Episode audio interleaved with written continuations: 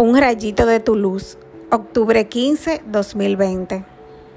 Descansa en Dios, porque mi yugo es llevadero y mi carga ligera. Mateo 11, 25, 30. La mayoría de las personas no duermen las horas suficientes y si lo hacen, no descansan lo suficiente. Esto provoca daños a nuestra salud.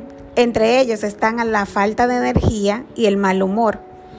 Jesús nos invita a descansar en Él, llevando su yugo y siendo mansos y humildes de corazón.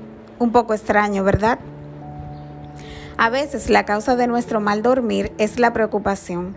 Pensamos demasiado y más en esta pandemia, cuando hay tanta incertidumbre. Ya se nos va a ir el año y seguimos sufriendo el COVID. Lo peor es que aún nos falta mucho por que recorrer porque ya la gente hasta el miedo perdió bajando la guardia seriamente. En fin, que entre una cosa y otra la ansiedad se apodera de nosotros, impidiéndonos descansar mental y físicamente. Aprendamos de Jesús que podía dormir plácidamente en medio del viento fuerte e intempestivo. Él sabía quién llevaba el control del barco en la tormenta. Confiaba en su Padre.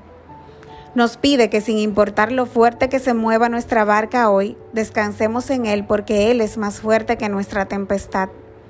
Basta una palabra suya para que esos mares que agitan nuestra conciencia se adquieten. Cuando sintamos que nos faltan las fuerzas, vayamos a los brazos amorosos de Jesús. Padre amado, quiero descansar en ti. Enséñame que tus caminos son perfectos aunque parezcan torcidos todo lo que permites en mi vida tiene un propósito y lo acepto porque sé que sacarás el mayor bien. Te entrego mis preocupaciones y ansiedades, mis miedos, pero también mis sueños y anhelos.